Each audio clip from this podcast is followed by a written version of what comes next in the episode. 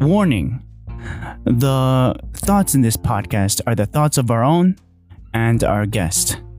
Please don't sue us. Seriously though, everyone, don't sue us. Thank you.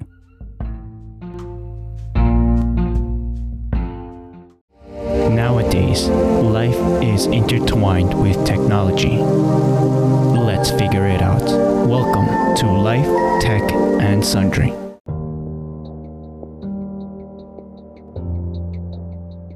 Good evening. Tonight in LTS, of course, Life Tech and Sundry. We have Sundry. You know, we have our normal big three, as we call them. We have Marcos. Good evening. And then we have Alan. Alan. What's going on, guys? Thank you again. And tonight we have two special guests. So we have Mr. E. Mr. E, introduce yourself. How are you guys? My name is Mr. E. And then we have another newcomer here, Mr. J Squared. Introduce yourself. Hello. Nice to meet y'all. I am J Squared. And yeah, so show notes, right, Marcos? Show enough. All right. So you want to read them or me? I'll give you number one. How about that? I'll go for number two. All right. So Google slams Microsoft for trying to break the way the open web works. Google and Microsoft and G-Spy collaborate on the Chromium browser code, but that hasn't stopped corporate politics between the pair. Google has launched a scathing attack on Microsoft today, accusing it of trying to break the way the open web works to undercut a rival.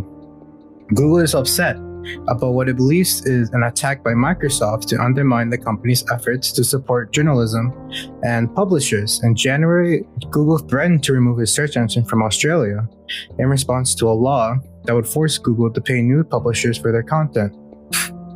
Australia passed the law in February, just days after Google caved and cut a deal with News Corp and other publishers that ensured its services continued to be available in Australia.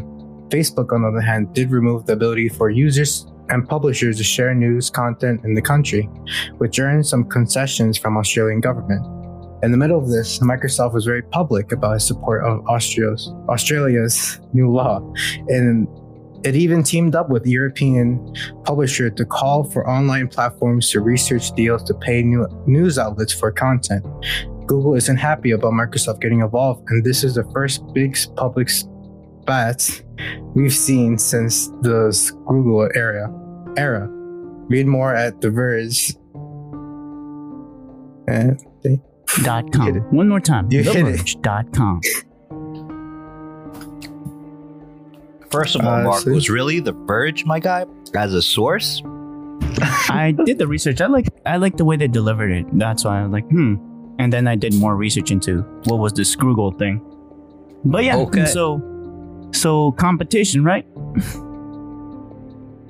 But to make a profit, they're literally not meddling, just influencing, lobbying, maybe even with literally with governments.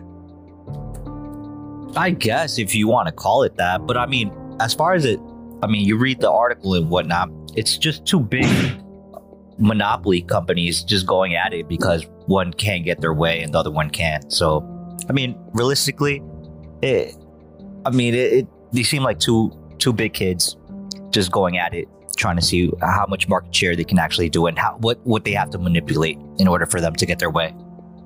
I mean, I don't know. It's funny seeing just like these two big companies just go head to head in what seems like, I don't know, I would say a bit of a childish fight. It's just funny seeing because, I don't know, it's just seeing the way they almost like trash talk each other, like break the way the open web works like that. I don't know. I feel like there's no need to make comments like that, or it's just very petty to me. It's like two kids on the playground going at it, fighting for who gets the kickball. That's how I see it. It's pretty petty. But the potential is that they literally potentially cornered a market with news outlets itself, news publishers, and they can get preferential releases, if you will, if they have a steady flow, in this case with Microsoft and even more with Australia, and specifically this location where you, for good or bad, the potential of the market is going to grow because, you know, there's going to be more people or internet users that are going to be coming into the internet. The bad thing is that if you want to get your news outlet online, the companies itself are going to pay for BBC, something like that, BBC or NBC or whatever publishes, MSN maybe even, to be even able to post, which could filter potentially spam publishings or could potentially influence what gets in front of you, which is good and bad. And the entire concept of the internet, what I understand from them, is that everything, the good, the bad, and the ugly is in your face. But this can provide a potential filter for the good and the bad and the ugly to come at you on your phone, on your computer. Whatever comes up first are the top bidders or the top payers, and the government specifically mandated it. Imagine what Facebook did. Now, Facebook is in hot water for what happened all of last year with different things and different niche groups. But this is now the news publishing networks. But Marcos, reading this again, I think it really kind of boils down to, so it says right here, Google is threatening to remove the search in Australia. So, I mean, I get it. I get the sense, or I get the intention of what they're trying to do. They're not trying to pay money to potentially news organizations, publishers, or whatever for their content. I mean, you can say it's you know, two sides of the coin, because you can, how much, I guess you could say, news manipulation have we seen throughout the whole year of 2020 up until now? I mean, and not to get political or anything like that, but it kind of just seems to me like if you're going to be reputable in your type of, I guess, area of expertise, in this case being a news outlet or a publisher, it's like you would assume, as a person that reads the newspaper or some sort of article, you would hope that information is, you know, valid, true, or, you know, enter the fact checkers or whatever. Yeah, fact check. Right. Yeah. So, I mean, a lot of the times we're getting, not to misquote or quote Mr. Donald Trump, you know, and say, you know, that's fake news, but we see this all the time. You turn on Fox News, you get one side of the story, their side of the story, and then you turn on CNBC or whatever the case is, and you get their side of the story, but you never truly get the news. You just get what their opinion is, and it's boiled down to that to a certain extent.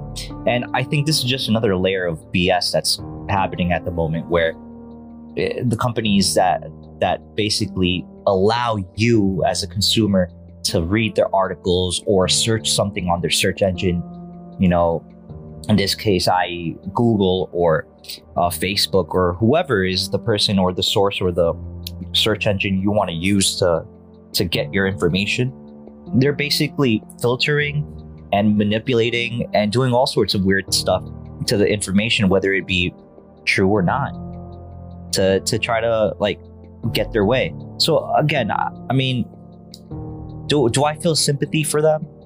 No, not really. Should these big companies pay the publishing companies? I guess to a certain extent. I mean, at this point, it's like, what are you going to fill your search engine with? A bunch of other, you know, BS situations or things that people are going to search for. I mean, that's why we've seen such a big boom in podcasts and YouTube personalities, because to a certain extent, it's like you yourself can be a news outlet to a certain degree, and you'll have potentially a bunch of viewers watching you or listeners consuming what you're saying or doing through, you know, a podcast or a YouTube video. And I think it starts to dawn on these big companies that, you know, there's power in the consumer, like consumer based, you know, type of, how can I put it? Information now that we can actually have access to through your handheld, your cell phone, your TV, your computer. So, I mean, that's as far as I'm able to look at this and assess the article. But I don't know. What do you guys think? Mr. J? Mr. J Square? Oh. I'm like, oh, okay. All right. So, I mean, for this is like, it's kind of confusing, to be honest, the article, because it's like, you know, one person is trying to do this, the other company's trying to do that. I really don't see any value in this article particularly. The only thing that I kind of got straight was that Google right now is trying to change the law a little bit in Australia to get what it wants. Like it says here, it's going to remove a search engine from Australia because of the new law they passed. So I mean, it's like in that sense, it's whatever the company wants, because in the end of the day, it's their services that they're providing, and if they feel like something is not worth providing, or a place that, or if it's not worth for them to provide the services here, then they can, you know, get up and leave.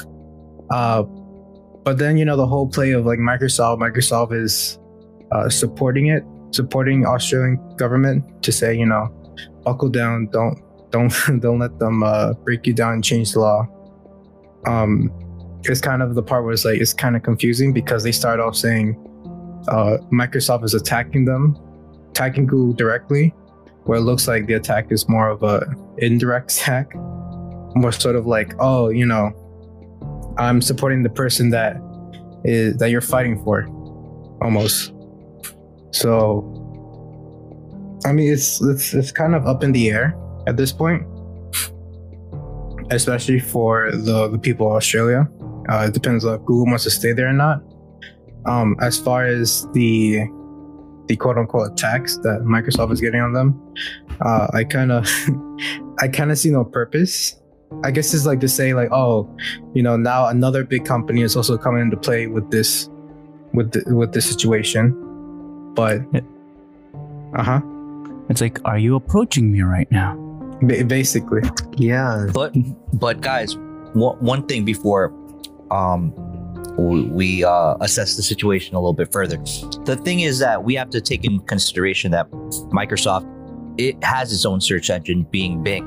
So it works out to Microsoft's favor. This is probably why they're trying to throw shade at Google, because as soon as Australia gets rid of Google, and again, it's not beneficial for Google, because it's like you're losing market share over there in Australia, or they're losing turf. Yeah, they're losing turf. So what does Microsoft? They're just gonna slide right in and say, hey guys, why don't you use Bing? It's our search engine, and it's way better than Google's, and we'll pay, or whatever the case is, right?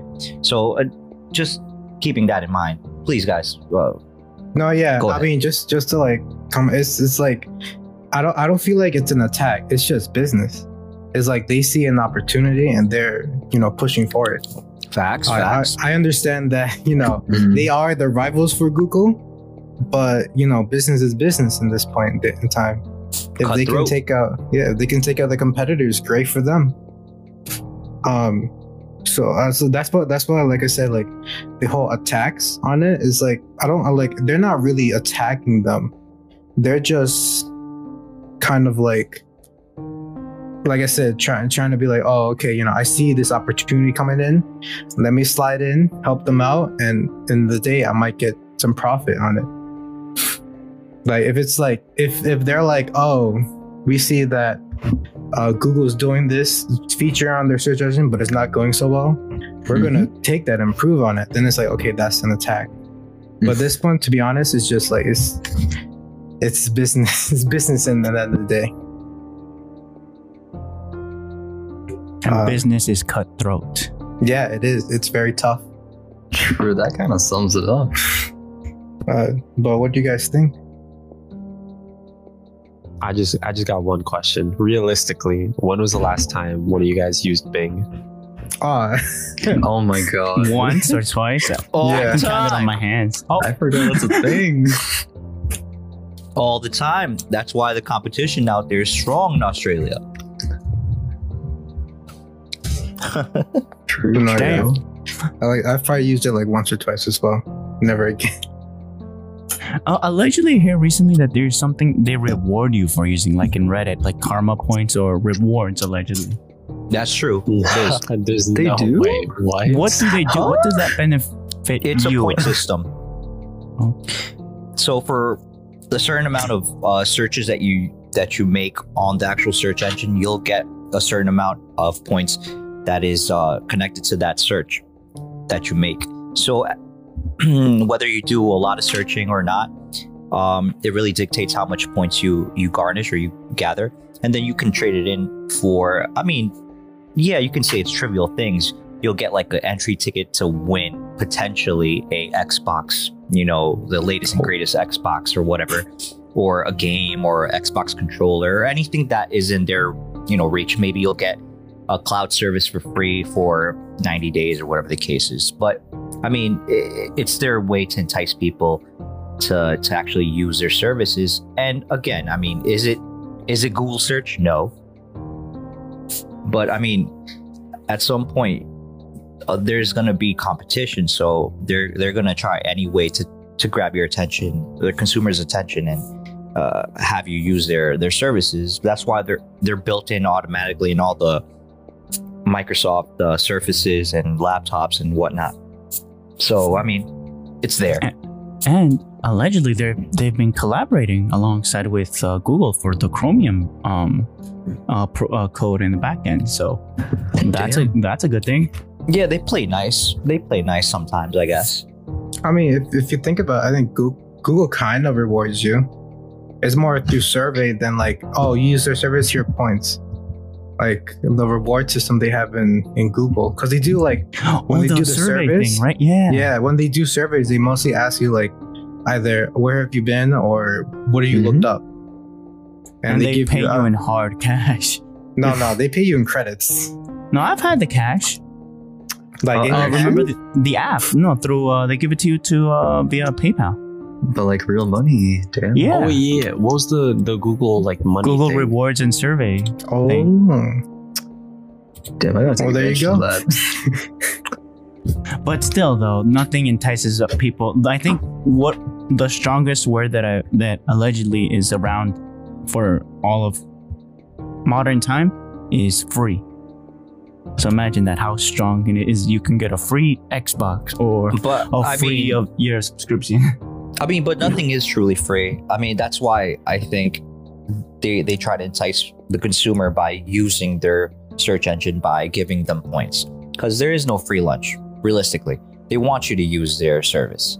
I mean, if you have a Hotmail or Outlook type of email address or whatever, you basically are potentially they're hoping that you might be able to use their search engine without a second thought and be like, hey, why do I need Google if I'm already in this ecosystem, you know? They technically do have the legacy with Live, I think with the AOL users and with Hotmail. But I mean, I think that's a little bit irrelevant though, because I mean, a lot of their system or their legacy systems are pretty much dead. I mean, what other Microsoft, I guess, legacy system besides, you know, Microsoft Word, maybe, do you really use, unless you're on a whole different ecosystem like Linux or even iOS, Apple iOS, right? Yeah. So I mean, unless you subscribe to Microsoft like that, or I guess anybody that's, you know, in elementary school up to probably maybe middle school or high school that has a HP or a Dell or a, you know, Microsoft, you know, laptop or tablet of some sort or whatever, or desktop if they even exist anymore, they're probably using Microsoft or what's it called, product keys in order for them to use their services. And to be honest, who besides Microsoft and I guess Apple's iOS, do you really go out of your way to use Google's, comparable product of a Word or a PowerPoint or Excel? Yeah, that's like a catch-all, PowerPoint or Excel. You just use the brand for Microsoft, not Sheets or Docs. Exactly. So think of that as like the pillar. Everything else, whatever it may be, whether it be Live or whether it be, I guess, the Windows Store, if people even use that. I mean, realistically, not many people are going to use it unless you have an Xbox maybe and you're connected into the ecosystem through that means. You're not really going to use it.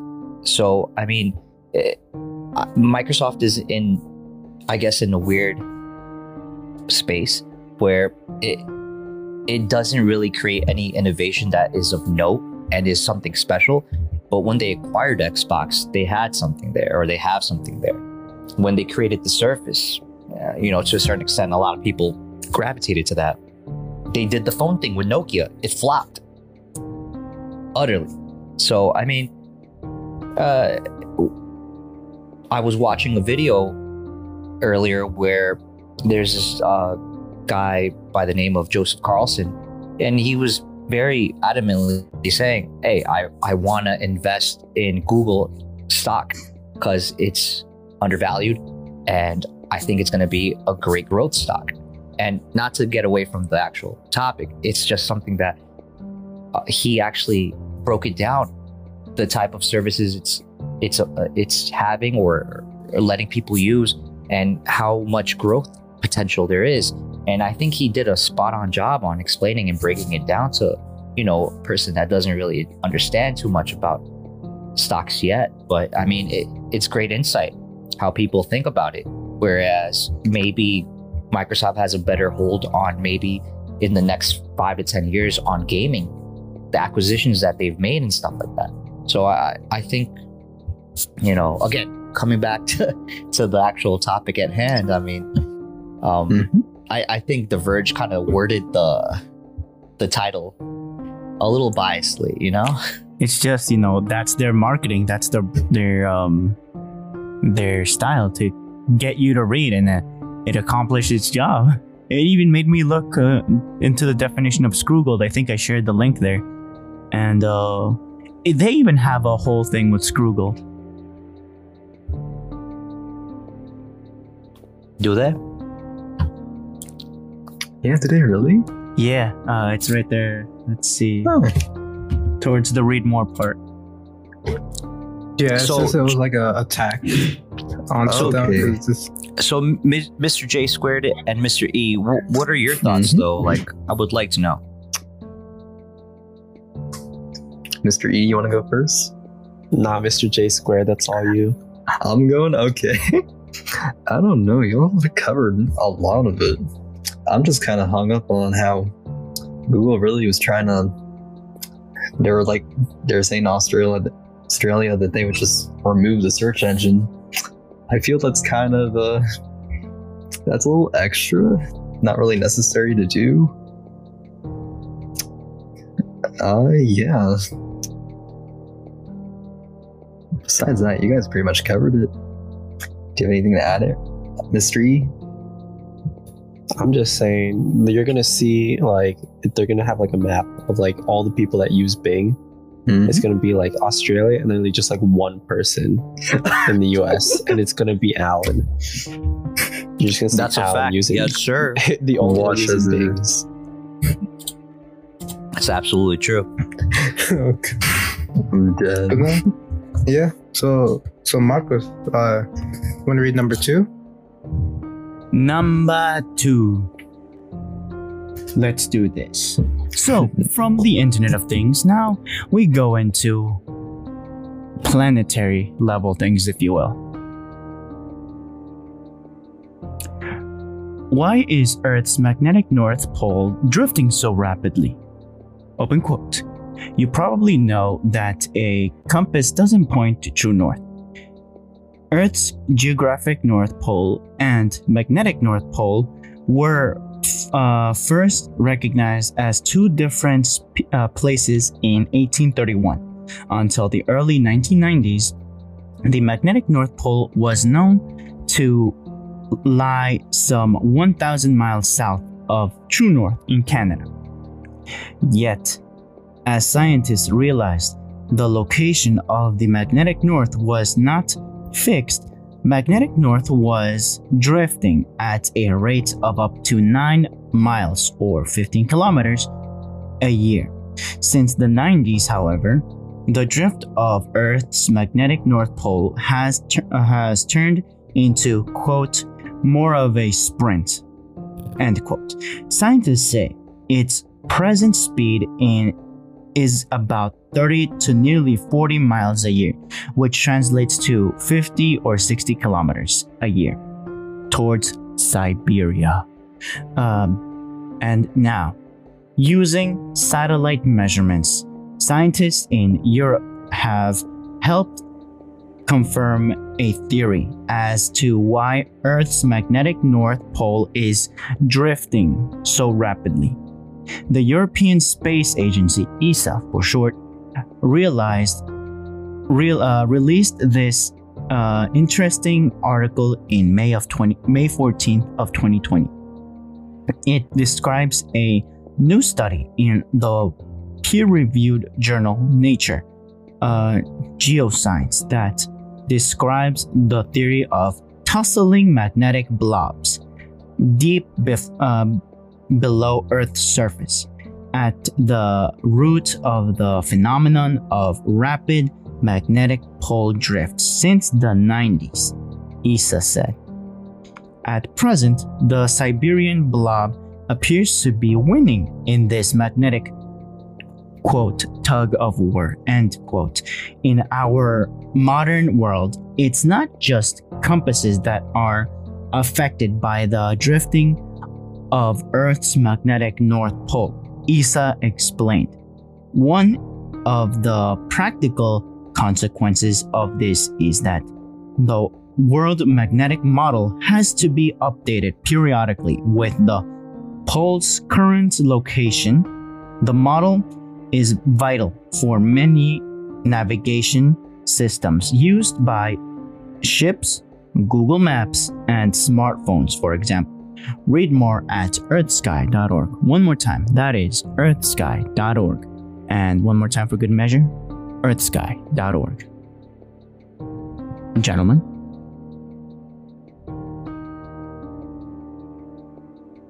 Yes. Does anybody want to take that? You should go, Mr. J Squared. Oh, maybe someone else can go first. I'm still organizing my thoughts.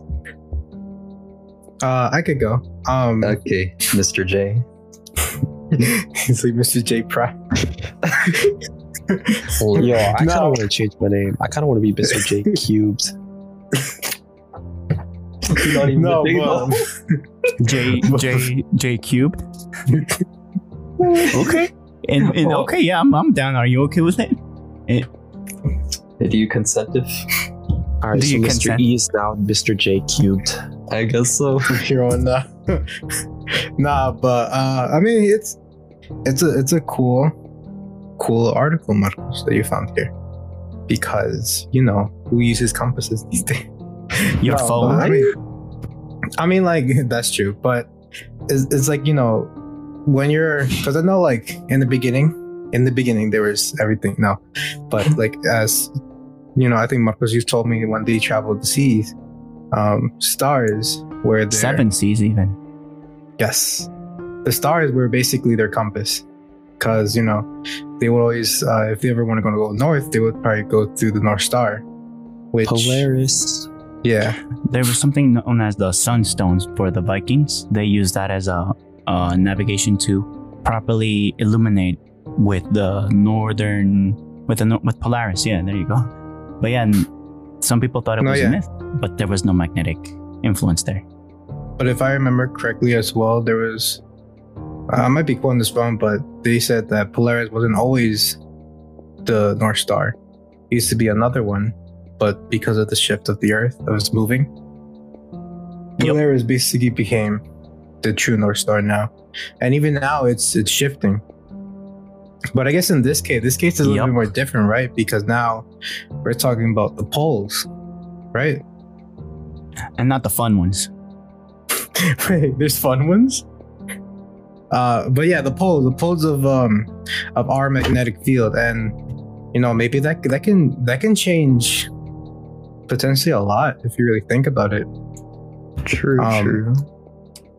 Possibly even like knocking something out of course, potentially like satellites. Maybe not to the biggest of degree, but something to like take in count. Because millions of hours of just updating the model on a periodic basis. Yeah, and then like probably even some weather models as well, right? For forecasting, because that matters as well, right? Yeah. When you see that north, yeah, like I said, it's gonna take out a lot of things out of course. But you stand your statement. Exactly, but hopefully, if it's still like, because you said in the 90s, right? They said it was drifting at a rate of 9 miles, right? Yep. And now in what they say present day, which I'm hoping it's whatever this article was published, it's going from 2020 to 40, at least, yeah, 30 to 40 miles per year, right? That's a lot. No, yeah, if it's growing at that rate, then I mean we might have to take some big number. End up in the south of the equator, you know. Yeah. Nah, but yeah, but I mean, if because they're saying it's leaning towards Siberia, right? There's like something. It's literally going north to true north, the most northern location of the globe, and then going past it, and then going to the point that it's going south.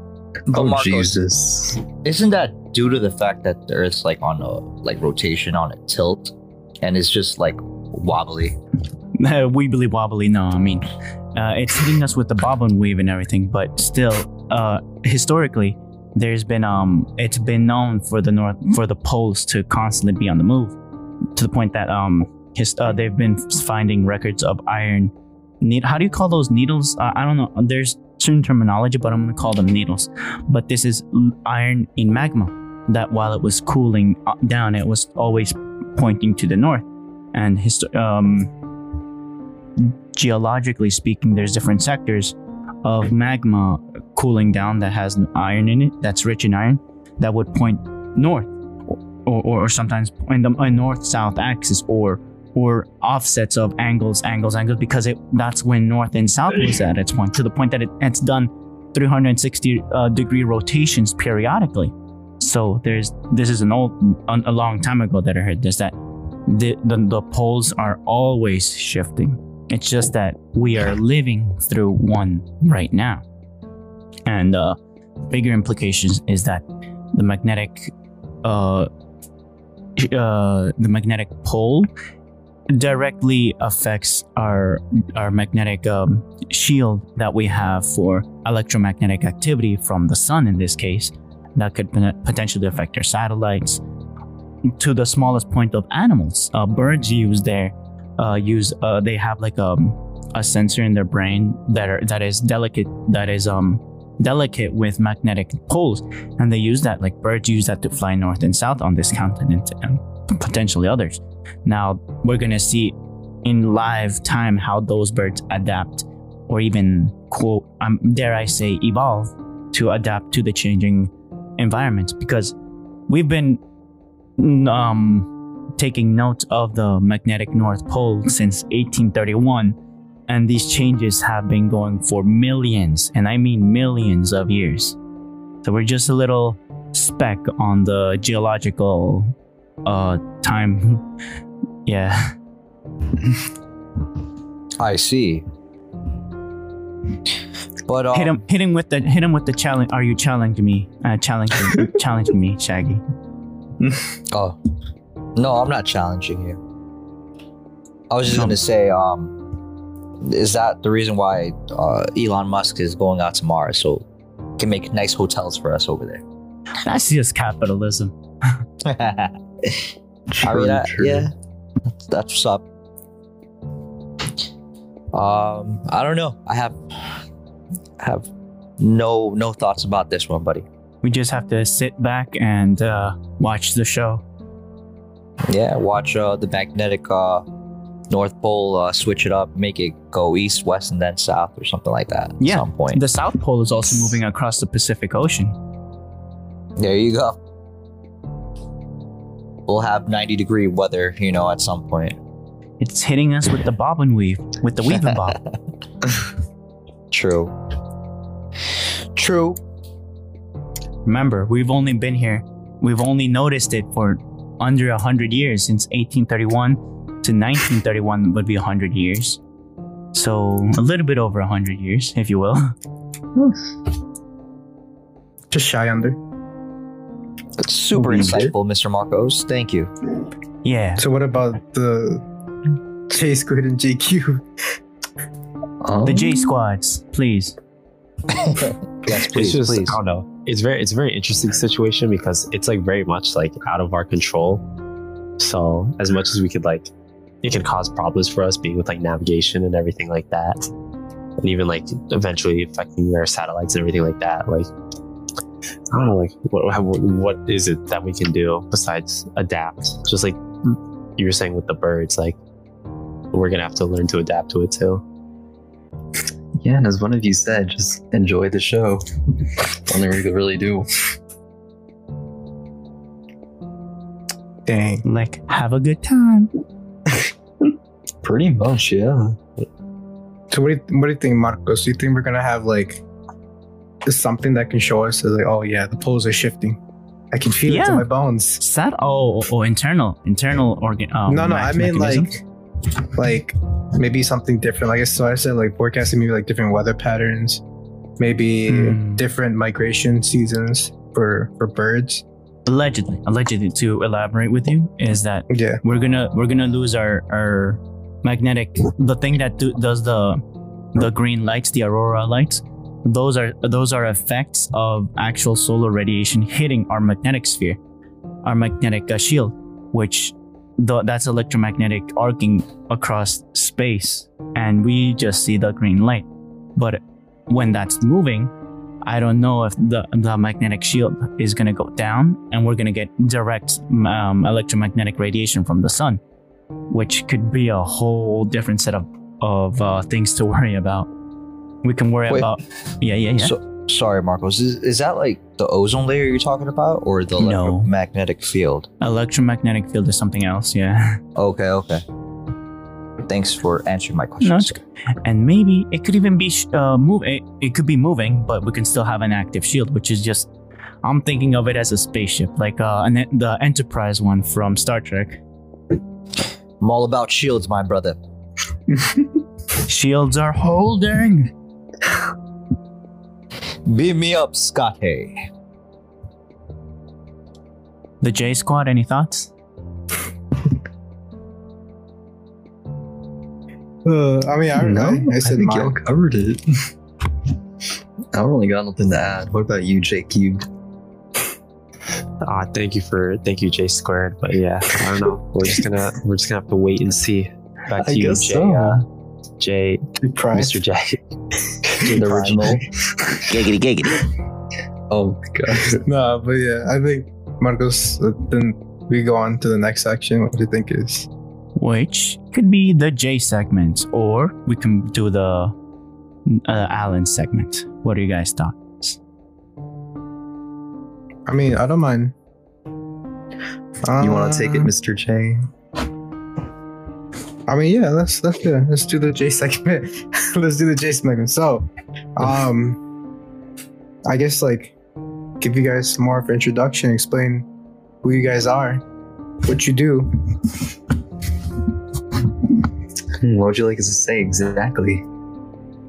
Well, Marcos, do you have anything in mind? Yeah, anything specific? Oh, you want me to Alan, start off the Q&A? Yes. Alan, sure. Alan, yes. All right. Q&A. Give us a little guide, if you will. So again, for all of our listeners, thank you for joining LTS this evening. We'd like to thank again Mr. J Squared and Mr. J Cube. Trying to keep names out of the actual content this evening, so we're gonna definitely we're definitely going to go through a couple of questions that perhaps Mr. Marcos might have. Obviously, Mr. J Primal, you know, has, and myself. So we're basically going to. I guess so. So we're basically going to ask the typical, you know, who you are. What are you doing? No, what do you do for a living? How's life treating you? And what are your projections for, you know, Q2, Q3, and Q4 of the rest of the year as far as investments, schooling, or working? If, you know, it's not too much to ask. And if there's anything that you don't feel comfortable with, you know, answering, don't worry. You don't have to answer it. And yeah, don't just a quick you could always just say pass. Pass. Right. And, so it's just a quick rundown of a basic Q&A. So who you are, what do you do for a living, and you know, maybe a projection of where you see yourself in like 2 or 3 years or 5 years, you know. And that's, you will keep it simple like that. And if we have any other inquiries, we'll definitely let you know. Of course, we already know the names are Jay. No, yeah, but on top of our names, keep any other names to a minimum as well? Yeah, okay. Any institutions or names of people that you don't want to, you know, you don't feel comfortable sharing, don't worry. You don't have to say it. You can give, you know, a crazy nickname if you like. Yeah. But, give them another name. Yeah, yeah. Like you're from Narnia, you know. Like McGonagall. Right. Yes. All right, Al. So, so basically we'll start off with... J squared, and then we'll go to J cubed, and then so basically, so who you are, what do you do for a living, and where do you see yourself in the next 5 years? Okay, well, I'm 19 years old, and my major in college is computer engineering. And where I see myself in 5 years, I'd like to say hopefully as a software engineer in Google, but like that's a little ambitious, but we'll see what happens. That's kind of just a dream right now. Okay, what about you? That's what's up. I'm also a sophomore, except I'm a mechanical engineer. I'm 19, turning 20 in less than a few weeks. Okay. And 5 years, probably, maybe working for Tesla. You know, I feel like they're only going up when it comes to what they're doing and their plans. Literally and metaphorically. Tesla to the moon. Exactly. Tesla to the moon. Maybe I'll be building the spaceship that takes us there. Perhaps. Or the next hotel on the moon. Yes. You never know. Tesla's a little bit. Yeah, definitely. Mm-hmm. Yes, sir. So, just real quick for J squared. So what made you want to go into computer engineering? Was it like an epiphany moment, or was it something that, you know, maybe a family member was like, you know what, you have that beautiful mind, and I think you should definitely take a crack at computer engineering? Well, I really wish I was that gifted. The reason why I went to computer engineering is mainly just because I'm always around my computer, mostly just playing games, and I just wanted to know, like, what goes on in there? How did these parts work? What is happening with this code? So I just all these squares make a circle. All these squares make a circle. So you sleep, breathe, and eat computers. Excellent. Pretty much, yeah. Nice. All right, so I'm gonna pass it on to J squared. Same question, just to start off. You know, nice and, J cube. Sorry. Just to keep it, you know, consistent. Same question.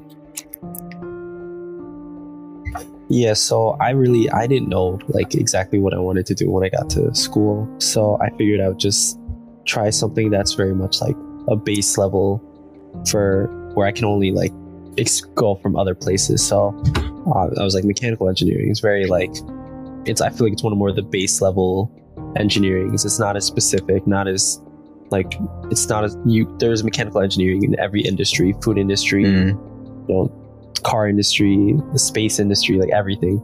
So my biggest thing was I'm not sure where I want to work, but I just want to get a degree where I can expand and grow from it, whether I want to maybe pursue my master's in something else. Maybe I want to be an astronaut, or maybe I just want to I don't know, work at a Dunkin' Donuts. You never know. Yeah, don't knock Dunkin'. Don't knock Dunkin'. Dunkin' is the place to be. But yes, yeah, so it really is. I mean, it's great competition for Starbucks. Yeah, I mean, again, just to bring it back a little bit, as far and this is a question for both of you. Yeah, feel free to answer it. So, as far as those lofty perhaps dreams you might have at either working at a Google or in Tesla, I mean, having that as a goal is great. But do you think that the entry to how can I phrase this? The barrier to entry for those big companies is something that you're willing to sacrifice those weekends, those parties and stuff like that to actually get to work with them. Because as far as Google is concerned at the moment, and obviously the pandemic isn't going to be forever, and obviously the hard and strict work ethic that Mr. Musk has, do you see yourself in Google as someone that's going to be entry level type of an engineer, or are you trying to be the top dog there? And for Tesla, do you see yourself maybe working the assembly line for Tesla, or do you see yourself dabbling a little bit in their sunroof, the Tesla batteries, going to probably sites to acquire some lithium for the batteries, or even work in SpaceX or something like that? So please answer if you like. Damn, that is a loaded question.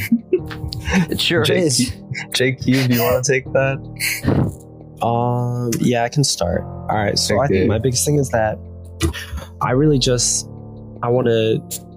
I think Tesla is like the first company that I really saw. I was just like, oh, wow, that's like, I can see myself working there, being there and like participating with what they want to do, how much they want to grow and expand. Cause I feel like the thing about Tesla is they ask the really like random questions that no one's going to ask. They'll be like, can we do this completely random thing? Why don't we make our truck bulletproof? Why? Because it looks cool. Like, I don't know. So I'd be willing to put in the work, just start from the bottom, and just whether that's just working in a factory or just maybe I'm not getting as much time like on the field, and just see how that goes, work my way up. If worst case, maybe I'll transfer somewhere else. But I think even if I'm doing like the most minimal job, as long as I have interest in what the company represents and what they have planned and what they're promoting, like I feel like it'd just be like a big thing just to be able to work with that and do whatever I can to help benefit that. What about you, Mr. J Squared? Damn, that was well said. Where's the applause, Mr. Marcos, please? Ah, yes. Where is it at? Oh, that's not an applause, guy. There you go. Oh my God. Jesus. Oh. God, oh, man.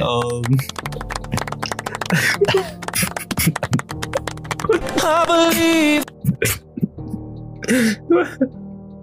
That was great.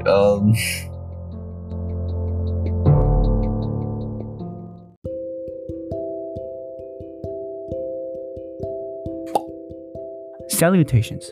Marcos here. This is a message to all the listeners out there. There are links in the show notes for our Twitter, email, and even show notes. Any questions or ideas for the podcast can be sent via these links. Now, back to our regularly scheduled podcast.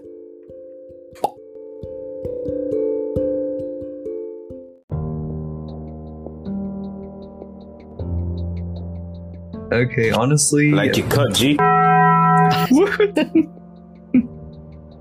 I'm dead. I will be the one to decide. Okay, Marco.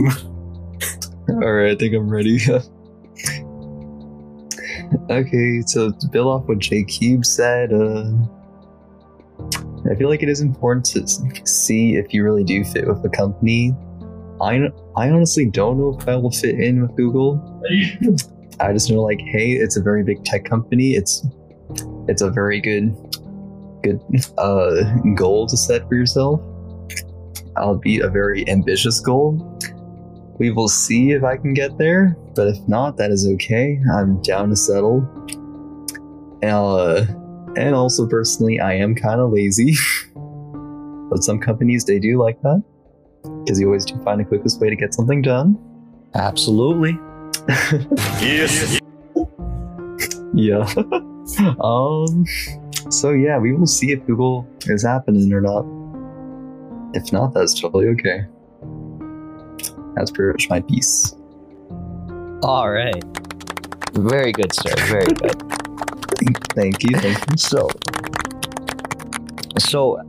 as far as like Google's culture or Tesla's culture, have you ever got have any of you or both of you experienced some sort of like office setting culture of some sort? Have you had prior experiences in other Fortune 500 companies or anything that that you can probably say, oh, not only do you have soft skills but hard skills to work in that type of industry and type of company?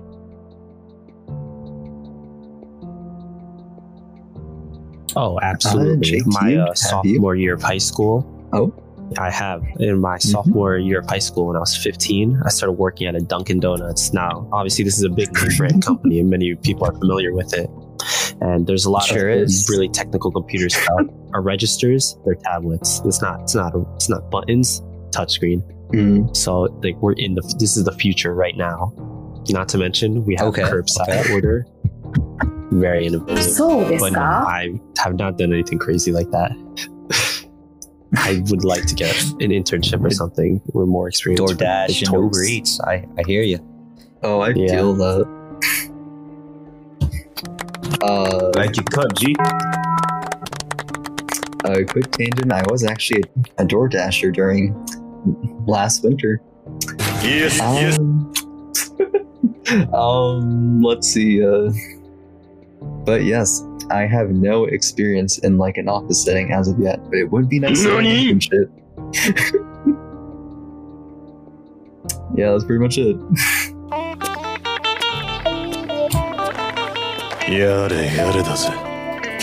Well said, Jojo.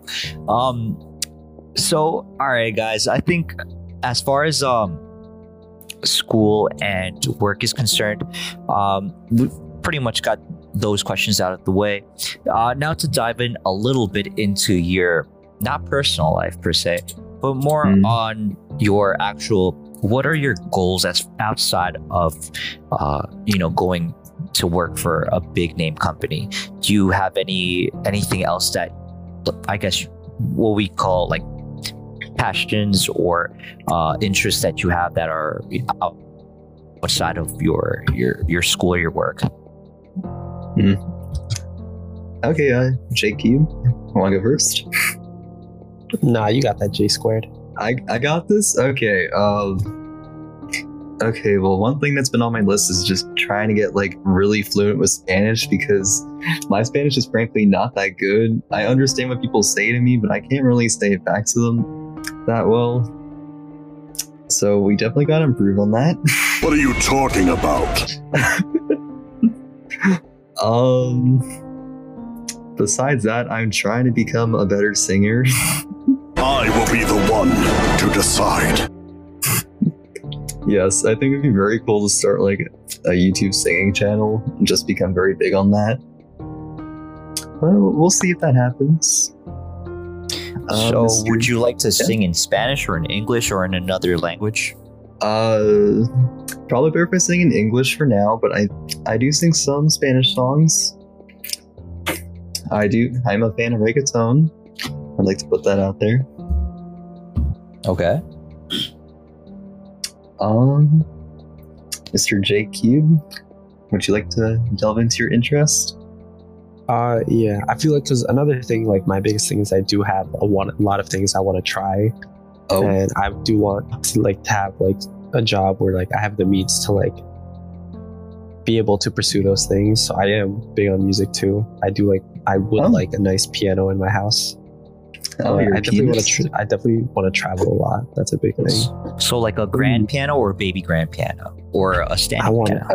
I want a grand piano. Like I want it to be the centerpiece of my house.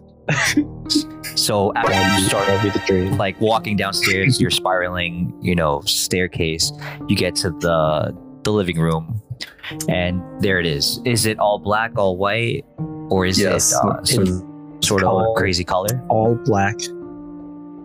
Nah, it's gonna be all black with just classic, one of the piano keys. One of them is just gonna be pink, just one single one. And everyone's gonna be rebellious. Exactly. Everyone's gonna be so confused onto why that single one is pink. That's gonna what are you talking about? So, also a quick question: what brand is it? Is it a Yamaha or is it a Campbell and I forgot the name of another piano besides Yamaha at the moment. Yes, do tell. Be really specific. Yeah, that is a good question. I'm not too sure about the brand. I think I might like one. Maybe that was like featured in something. So maybe like a past president owned it, or like it was in a movie or something. Something that had a story with it too. Maybe Billy Joel played on it. Something like that. Oh, ooh. Billy Joel played on it and touched it. Yeah. Right, right. Billy Joel spit on this piano. Okay, Billy and Joel you said on this like piano. You and being that both of you are engineers in training, I guess you can call it to an extent. Yeah.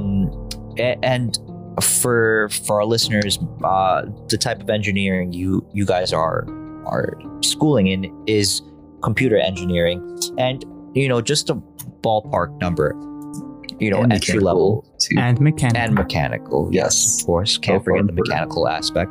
So, entry level, how much potentially will you be making salary wise?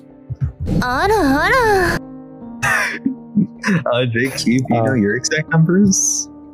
I believe the starting salary is around 70,000, and it goes up with more experience. So after 20 years, it can be into like the 100,000s. Okay, so now. Damn. Now, being that you didn't finish your statement, you said you wanted to travel more, and both of you, it seems like, have bucket lists to a certain extent of things that you want to check off that list. And you said traveling, if I'm not mistaken, Mr. J Cube. What are places that you would like to actually go and visit, or is there something that you would like to do in specific, or particularly do something in a place like Paris or London or Lebanon, or you know, XYZ? Or is there anywhere in particular that you want to be there right now, or go there as soon as possible? So definitely Europe. I guess I would like to do Italy first, somewhere, but definitely Europe. I'm big on photography too, so definitely just want to travel Europe and take as many photos as I can. Because my biggest thing is also I do want to, when I settle down, I want to be able to look back at everything. I want to be able to, besides the piano, just like a grand wall of just all the photos I took during my adventures. Oh, right, right. So DSLR or your iPhone? What was that? So who you DSLR? DSLR. Sorry about that. DSLR, or would you just take your iPhone? No, I have my I have a Canon. I forgot what kind it is. Yeah, but what camera do you have? I'm trying to remember. Hold on. I'm trying to remember. Yeah, I think it's like. Is it a Canon Rebel? Canon Rebel T7, that's what it is. Oh, nice. Yeah. Do you have changing lenses for that? Do you have other lenses, or? No, I only have one right now, but I need to get more. I got it recently, like over the summer. Oh, nice, nice. And are you taking classes for that, or doing some sort of like online classes to get your picture game on par with your goals? No, my friend is teaching me right now, because she took a lot of classes in high school, so she's like still has all her notes and everything. So I've been having her teach me a bit, but I definitely want to take my own classes and get better at it. Excellent, that's awesome. And how far along are you with piano lessons? I actually kind of backtracked, because I was taking lessons in high school, and then I stopped. And ever since college, really, I haven't been able to as much just because I've been busy with school. So I definitely want to practice more and keep that going. Okay, very good, very good. So besides the traveling and the piano and the grand piano, is there any other things that on that list that you're, you know, happy to, or not happy, but that you would like to share with us?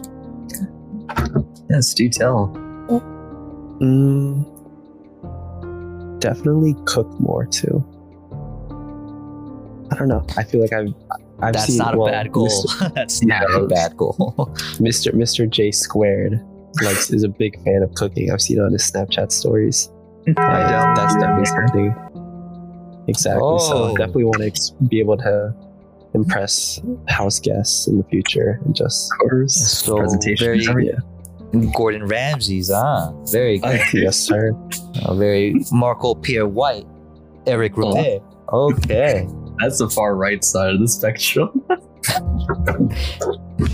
Very Michelin star orientated. What's the far left for that? Cup soup.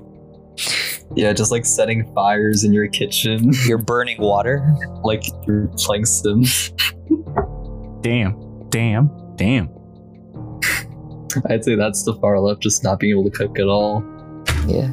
Burning everything you touch. Convenience store food all day, basically.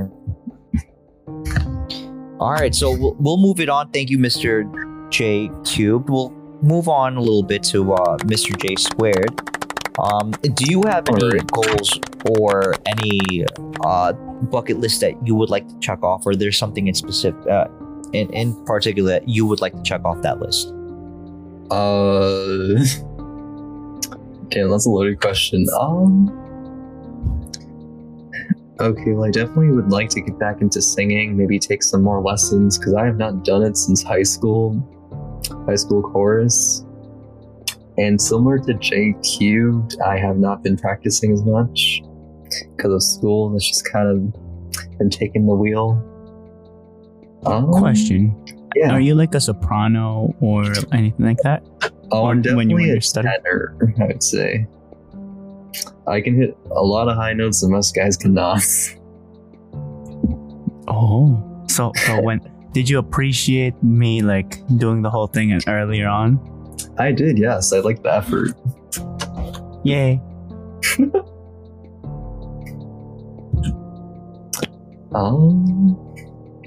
Any other questions? I thought you were gonna keep going with your bucket list, but I mean, if singing is one of those goals that you have, that's pretty up there. No, hey, no shade, brother. That sounds awesome. Having a goal like that is great because not everybody has the courage to actually stand in front of a camera, stand in front of someone, and you know, sing. It's something that it does take a lot of guts to work on. The courage to not only practice the lyrics, be on tune and sing, and you know, not only, you know, I guess you can say karaoke sing, but actually when the song comes from your heart or from, you know, from inside, from what you actually feel, from that passion, and you can convey that through your song, whether it be English or Spanish, or maybe you want to do some sort of K-pop remix. That is an idea. Yeah, so again, very good, Mr. J Squared. I appreciate both of you answering our questions. Sorry, it seemed a little bit like an interrogation, but no. We're happy that we got to know a little bit in depth of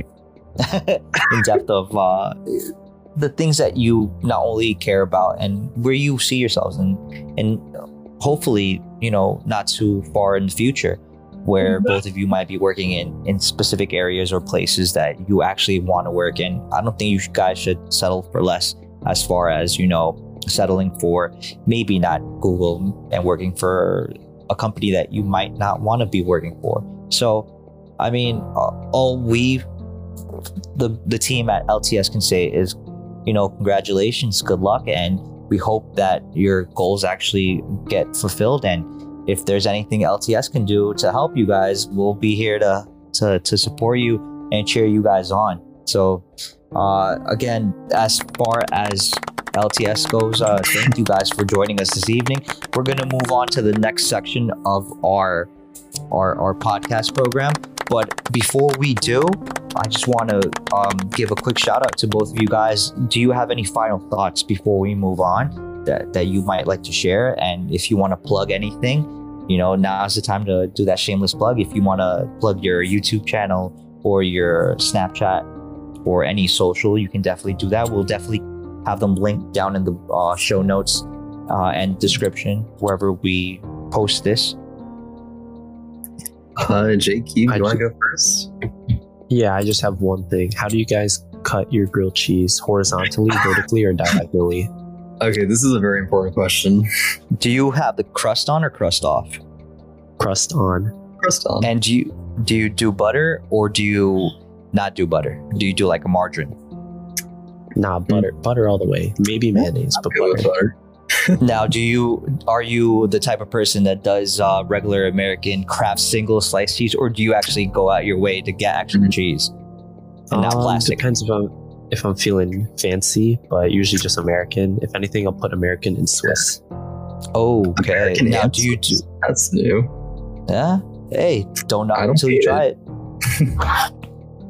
I'm now, open to try. Are you the type of person that'll do sourdough bread or pumpernickel bread or some other type of bread, or just regular plain white bread? Usually just white bread. Every now and then, if I have sourdough bread, I'll use sourdough bread. Oh, nice. And do you bake it or do you grill it on like a flat top? Just on a pan. Nothing fancy. Okay. Now, do you do mozzarella cheese with basil, a little sliced tomato, and a little balsamic reduction, or just regular cheese? Oh no, just regular cheese. That seems like a lot of work. Really getting to the details. Nah, the beauty of grilled cheese is that it's a lazy man's food. Yes.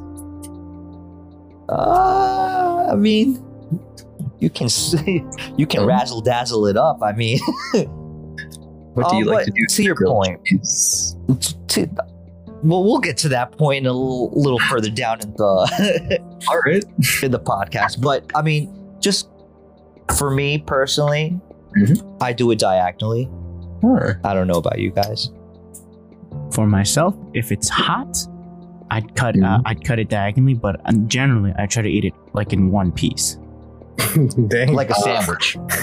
Yes. Yes. If it's hot, disrespectful. If it's hot, I'll cut it. Yeah, I mean, why? It must always be eaten diagonally, no matter what. Yes. No discussion. I'm not against it. Yeah. He's like, I just do one bite. Nah. I just go ham. I just go ham. Yeah. But it's like Marcos has no respect. I have no loyalty towards cheeses. What is this blasphemy? If they taste good, if I'm in the mood and whatever I have in the fridge and it tastes good, I'm gonna chow down on it.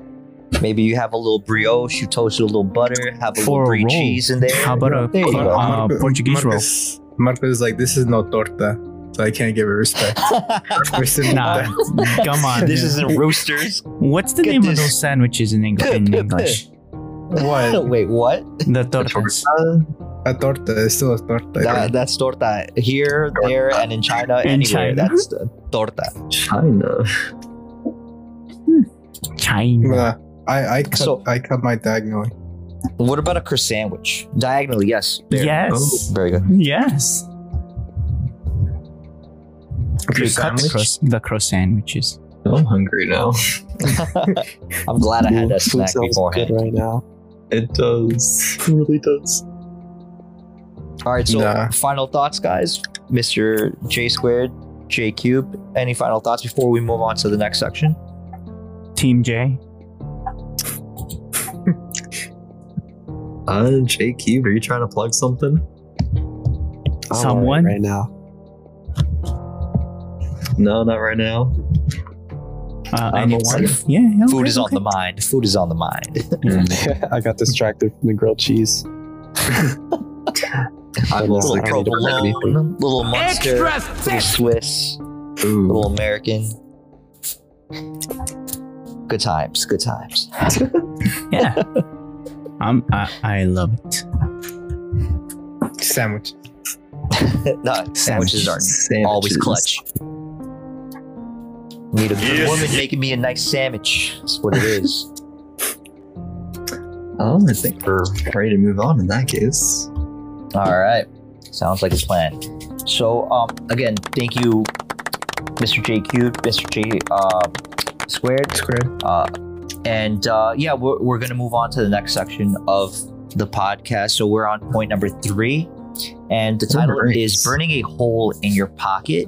That's a question. Burning a hole in your pocket. Warren Buffett has some advice for you. And this is an article that I took out of, let's see what the article is from, vtpost.com.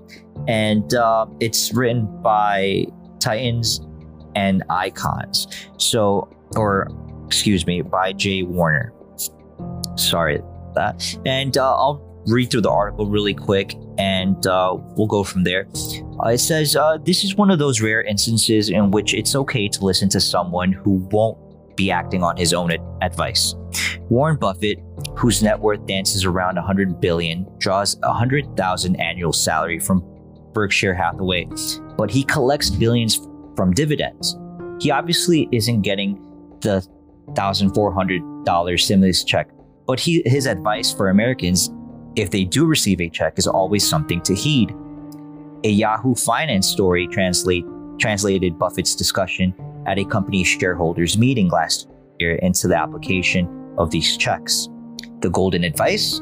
Don't keep giving away money to credit card companies. Buffett would give you one big priority for the money. Whenever any extra money lands in your lap, your first move should be to pay off credit card debt. During that shareholders meeting, Buffett told the story about a friend who'd come into a windfall, but also had credit card debt at 18% interest and sought his advice. Buffett acknowledged those who depend on credit cards because a pandemic-related financial issue, but cautioned some see the cards as a piggy bank to be raided. If I owed, and this is in quotes, if I owed any money at 18%, the first thing I do with any money I had would be to pay it off. Buffett said he told his friend, you can't go through life borrowing money at these rates and be better off. If the checks don't cover the entire credit card balance, the advice is to roll them into a lower interest debit card or debt consolidation loan. If you've got no credit card debt and no other pressing needs to cover with your stimulus check, don't waste it.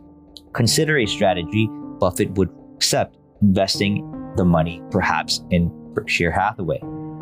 And then that's the end of the article.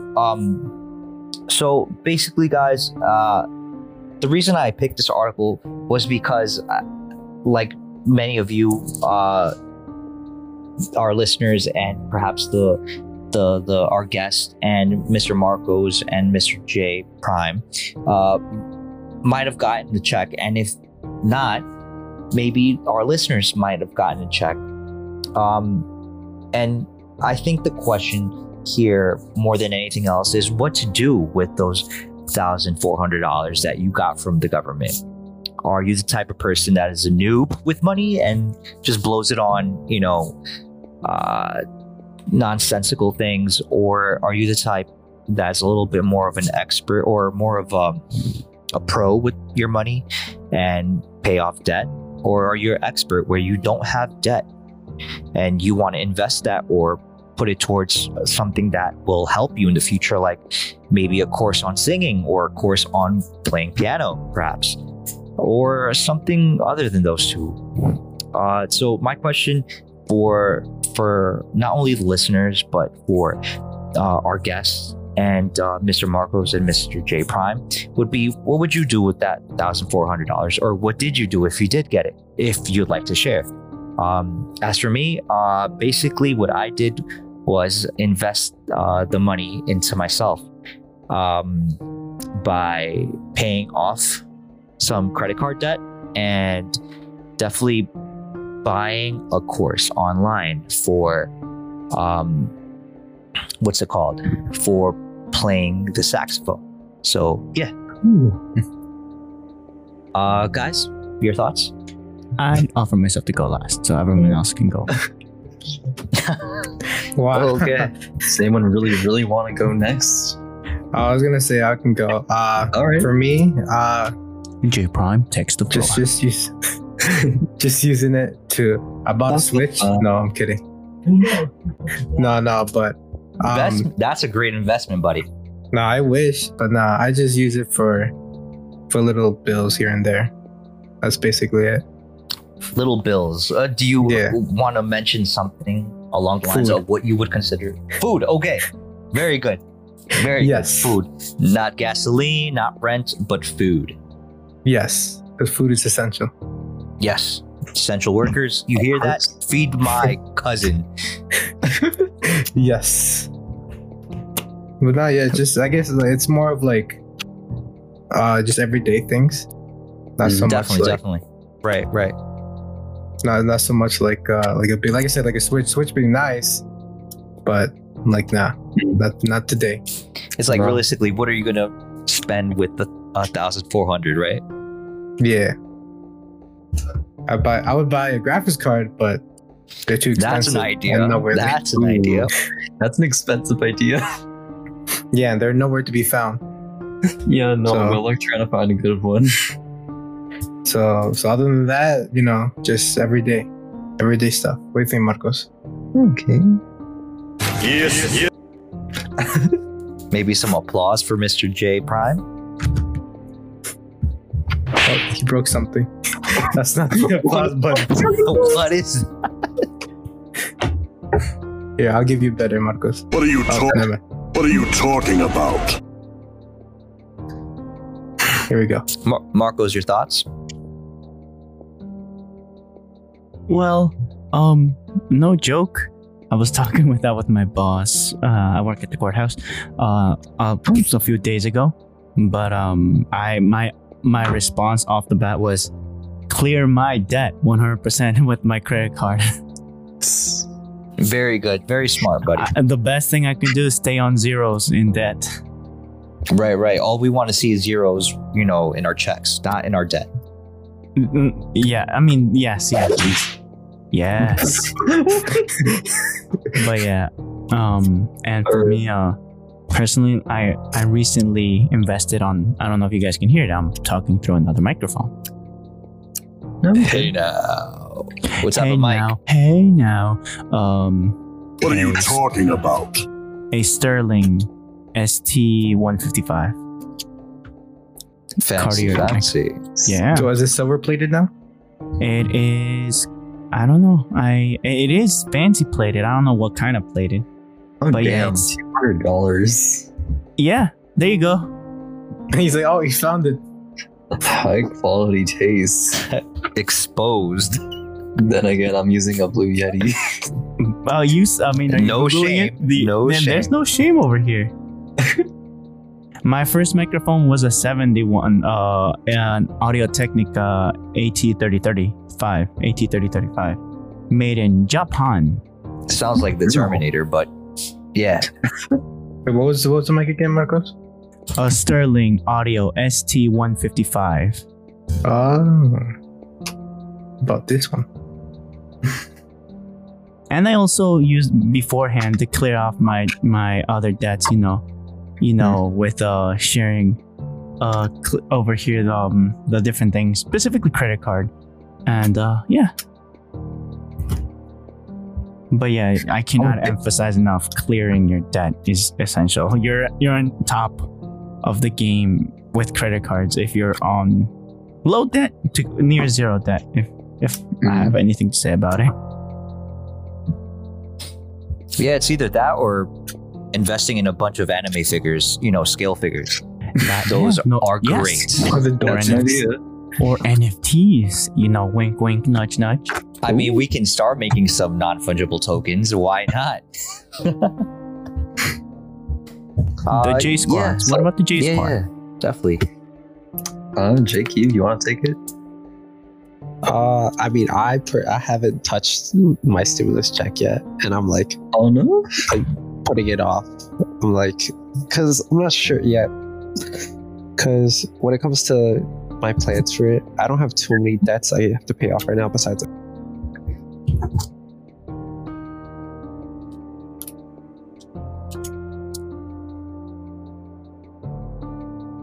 They left. I think so. Yeah, there's... Was there like some sort of faulty connection, maybe? Perhaps. Mr. J left, and J and our guest left at the same time. Oh, well, I could take over while they're coming back. Yeah. Yes, please. Okay, so personally what I'd like to do with money is save most of it. I'd like to say 70 to 80% of it, and then save the other, use the other 20 to 30% just to try to treat myself. Let's see, I'm a firm believer of treating myself, so say Shake Shack, for example. Very good treat. I love that treat. Of course, I'll be a very expensive treat, one you should not have every day. Maybe once a week. It's probably the golden rule to go by. Is it the smoke shack, or I am a smoke shack person. Very good, sir. A man of culture, I see. Hell yeah. And any sides in particular? Do you do the French fries, loaded, unloaded? Oh, we always do loaded French fries. Very good, sir. Damn. Very good. Now, do you do the... Yes. You can tell the young metabolism there. Right. I was going to ask, do you do the shake, or do you do that 50-50, or do you do something else? Oh, I like to do the large lemonade. That's good. I run pretty frequently, so I just burn it right after. You don't do the milkshake? Extra thick! I do sometimes. Yes. I want to be like extra thick. It's like, I also do the running. I run from my house to the Shake Shack to get my Shake Shack fix. Okay, that's cardio. We like to see it. Which we can do. And when I mean run, I mean hop in the car and drive it over there. Ew. You know. He's running. There's a bit of walking involved. Somewhat, yes. I instant transmission into the whip, so... That's me. But yeah, honestly, I'm a pretty big saver. Okay, very frugal of you. Very frugal. Now, do people interpret your frugality with cheapness, or do they say, do they applaud you? Hey, this person knows what they're doing with their money. I'm probably not as frugal as other people, but since I do like to treat myself pretty often, I'd say I'm like not always at the far left of cheapness, but like maybe at the 25% mark. Is that top 25 or lower 25? Say like the left side is frugal and the right side is like I spend all my money. I'm like closer to the left side. But like there's no shame. There's no shame. Yes, because you never know when you'll need that money. That's true. Very true. You gotta see it. I would have pegged you for a person that enjoys a nice cold one, you know, that they offer at Shake Shack to go along with that. Well, I'm definitely not of age, so... Hey, no shame here. No judgment. You're in the judgment-free zone. Maybe a little bit. I still thought we were in the milkshake when you said cold one. Yeah, I did say that, but... Wait. That's you. Oh... What flavor of milkshake are we going with, though? Are you doing the vanilla chocolate one, or are you doing the strawberry one? I feel like chocolate's the move. I'm pretty chocolate all day over here. Like strawberry sometimes. I like the cookies and cream one. Very fire. Wait, yes, that's also a thing in Shake Shack. Yeah, I'm changing my answer. Cookies and cream. Anything with Oreos, we're going for it. Yeah. Very good. All right, so now that we know what one of our guests is going to do with their stimmy,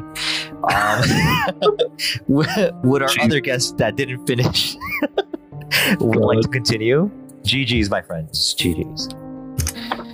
Maybe JQ, you kind of got cut off earlier.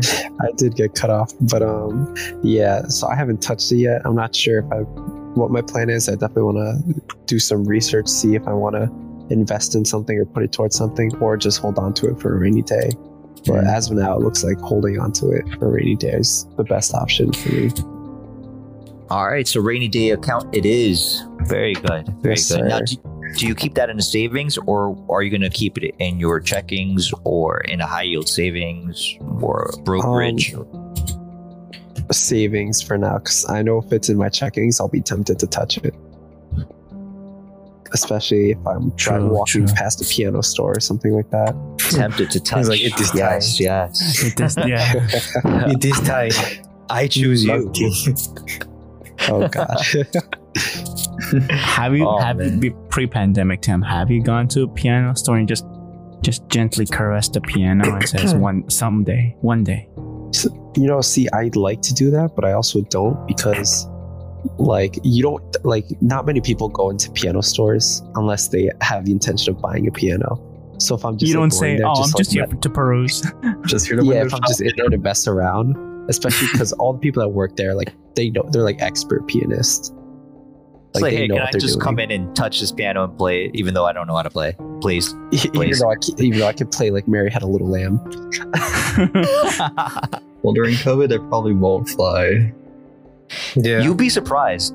What? There's some people that some companies or outlets or stores that are selling certain things that they'll do anything for a sale at the moment because they're just that short of business. Do you really mean anything? Well, yeah, anything? Hey, I don't know about that line that you guys want to cross. But I mean, they have they might have some sort of like procedure to like clean and disinfect or whatever the case is. But yeah, I mean, they'll let you play the piano. They're gonna need to clean after they're done selling that piano for you. And the only reason I say is because last time I stepped into Sam Ash was like maybe what was it? It was February? No, I'm sorry, January. Yeah. January. This year? Yeah, this year. I went to Sam Ash. Yeah, I went to go get a new carry case for my keyboard, and yeah, so I people were there playing the guitars, you know, touching instruments. It's a nice place walking into those. It's very relaxing. They go on walking like this, monkey.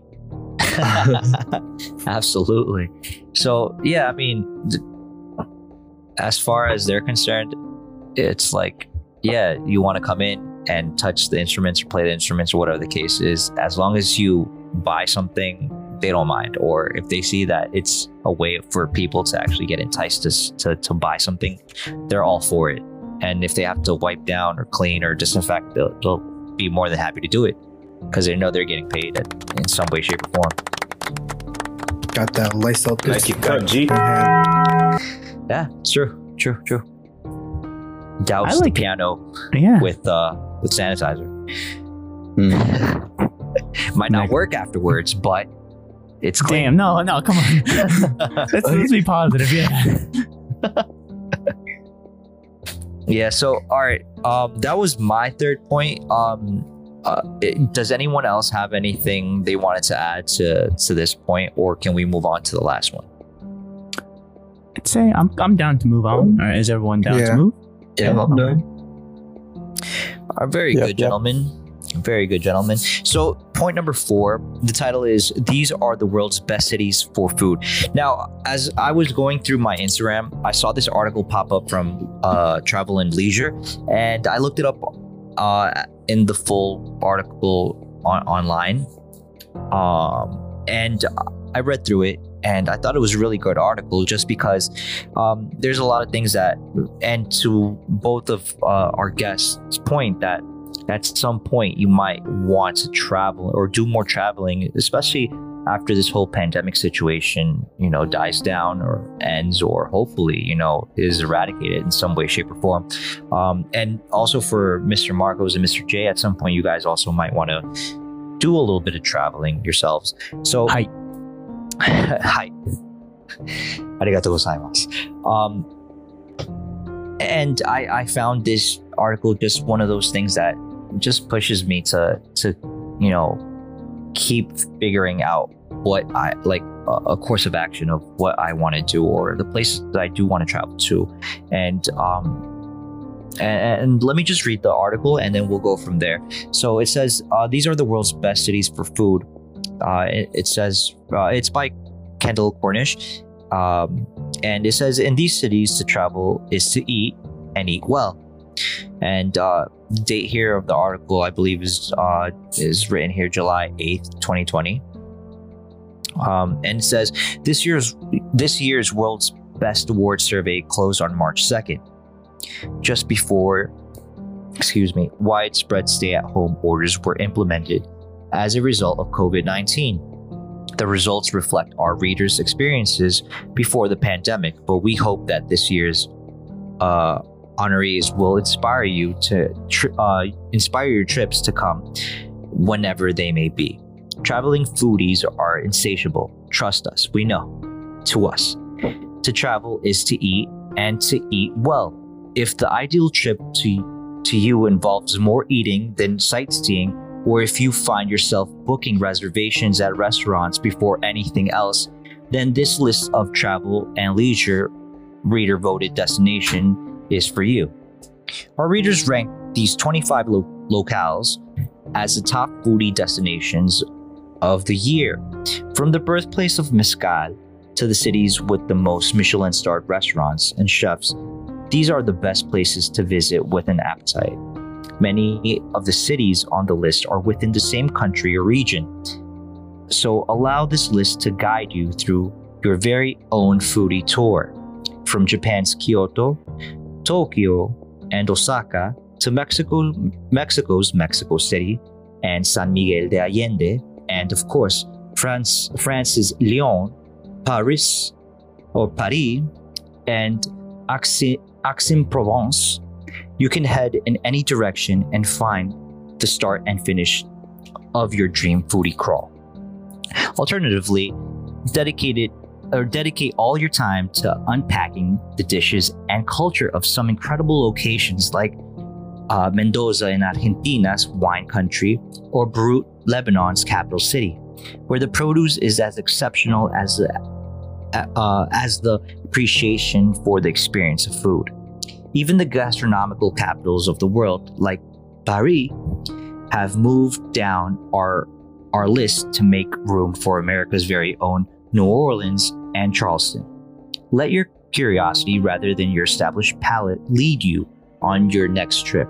Forget your favorite foods and instead travel with an open mind, knowing the myriad of dishes waiting for you to try them. And again, I thought this article was phenomenal for just the simple fact that it got or at least for me, it got me thinking on places that I probably would have never really thought about going, like Miguel de Allende or San Miguel de Allende. That would be probably a place I would love to go. And speaking of San Miguel de Allende, I know for a fact that the actual HQ for Casa Dragones Tequila Holding, it is made there and is produced there, and HQ is there. So that might be somewhere I would like to go. Also, Aix-en-Provence.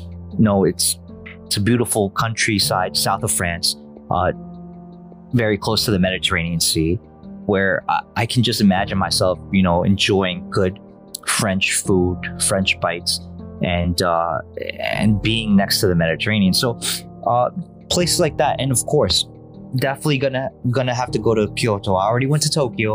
I want to go back, and I definitely want to travel to Kyoto to just enjoy the food out there.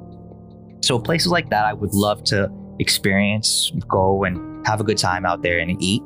And that's why I really enjoy this article. And if you actually go on the website, and I didn't, unfortunately, I'll pass the links to my editor, Mr. Marcos, so he can actually link the sources there, which I didn't do, unfortunately. I apologize, but I'll oh, if you want, I can read the top 10. I found it. Oh, did you? Great. Yeah. I mean, if you like, that would be awesome. Yeah, so after the little splurge, they have the top 10 here. Number one, they have Oaxaca, which is the birthplace of mezcal. They say it comes first. This place comes first this year. It's known for its way and marries its culinary traditions. Think molotos, fresh soul food dishes with innovative flavors of modern Mexican cuisine or cooking. Number two is Beirut. They said that the capital city of Lebanon draws in culinary talent from all over the world, but it's the traditional dishes crafted by Lebanese chefs themselves who continue to impress year after year. Number three is New Orleans. They're saying that because of Nolans for short. Nolans. They continue to impress the palates of people from all walks of life, more and more year after year. Number four is San Sebastian. It's home for some of the best seafood in the world, and staggering number of Michelin star per square meter. Number five is Florence, because it is from the original garlic bread to ravioli or naked ravioli. The food of Florence eventually appears all over the world at some of the most famous restaurants. Number six is Rome, because of their gelato, pasta carbonara, and pizza are just to start. The abundance of culinary hotspots or traditional restaurants led by generations of the same family give the city's nickname the Eternal City, double meaning. Number seven is Kyoto.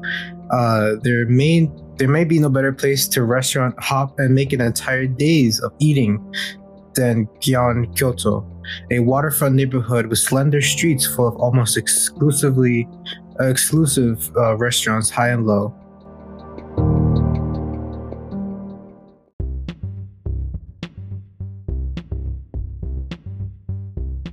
Hey there, this is Marcos. This is the end of part one of the LTS podcast. Come back on part two for later on the week. Right, Josue?